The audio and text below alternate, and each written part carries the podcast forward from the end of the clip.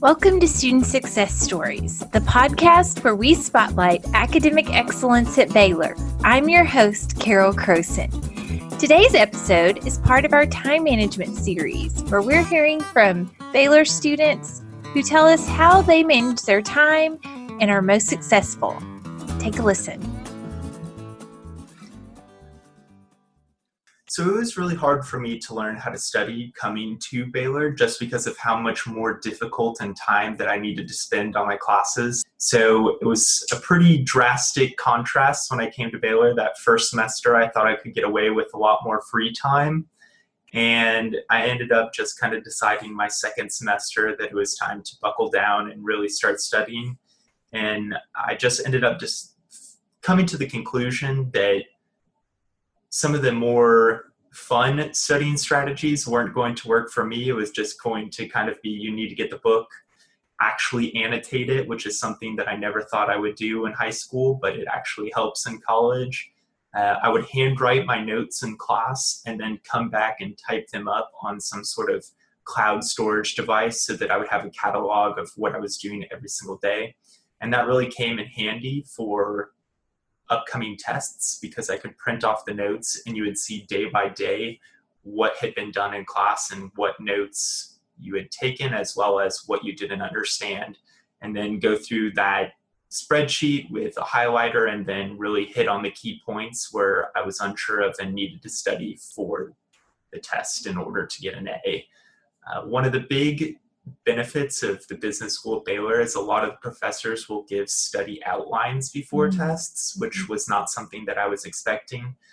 But once I got those, especially once I was in the MIS major, it was very common for professors to do this. And I would just create a Quizlet with one side being the topic that the professor had put on the outline, and then the other side as much information as I could possibly put on it and this would take, depending on the class, anywhere from two to five hours. But by the time you finish it, you really knew the answers to every single thing that was on the study outline. And then if you still were unsure, you could go through the PowerPoint and go, hey, I need to review this one and whatnot.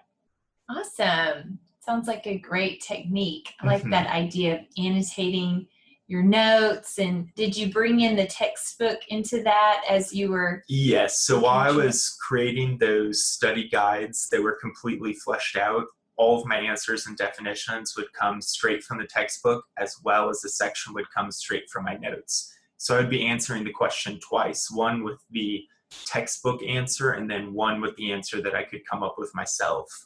And then that way when you have a free response question you can really get into this is how I'm going to solve it versus what the textbook solves it. So it's easier to remember when you're the one coming up with the solution. I hope you took away a tip or a technique about time management. Learning how to manage your minutes is definitely a skill you'll use for the rest of your life. If you'd like to visit with someone more about time management and how you can manage your schedule, please check out the Learning Lab. They're part of Academic Support Programs Department and are located in the Sid Richardson building, the lower level basement on the side closer to Morrison Hall. Thanks for listening, and I hope you'll join us again next time when we hear another student success story. Do you have a student success story you'd like to share? Did you start implementing a tip or technique you learned from the podcast and want to tell us more about it? Maybe you have questions or comments about how we can make this podcast better, or is there certain content you would like to hear about? Please let us know by emailing student success stories at baylor.edu. You can also check out our website where we have more details about the different episodes and you can find that website at baylor.edu slash SSI slash podcast. Here you can download episodes, subscribe to our iTunes, and see all the show notes from all the episodes we've done. These show notes are great, especially if you've been listening to the episodes on the go and want to find out more about certain resources, tools, strategies um, some of our guests have mentioned, you'll find all that information right there. Also, don't forget to follow us on Instagram at Student Success Stories. This is where we share when new episodes are going to be uploaded, when we have more information about tips and techniques that different guests have shared. And also, sometimes our guests take over our Insta stories, and those um, stories have been posted to our highlights. So be sure and check those out. They're a great way for you to get a good connection with our guests and see more about how they've been successful as students. Thanks for listening.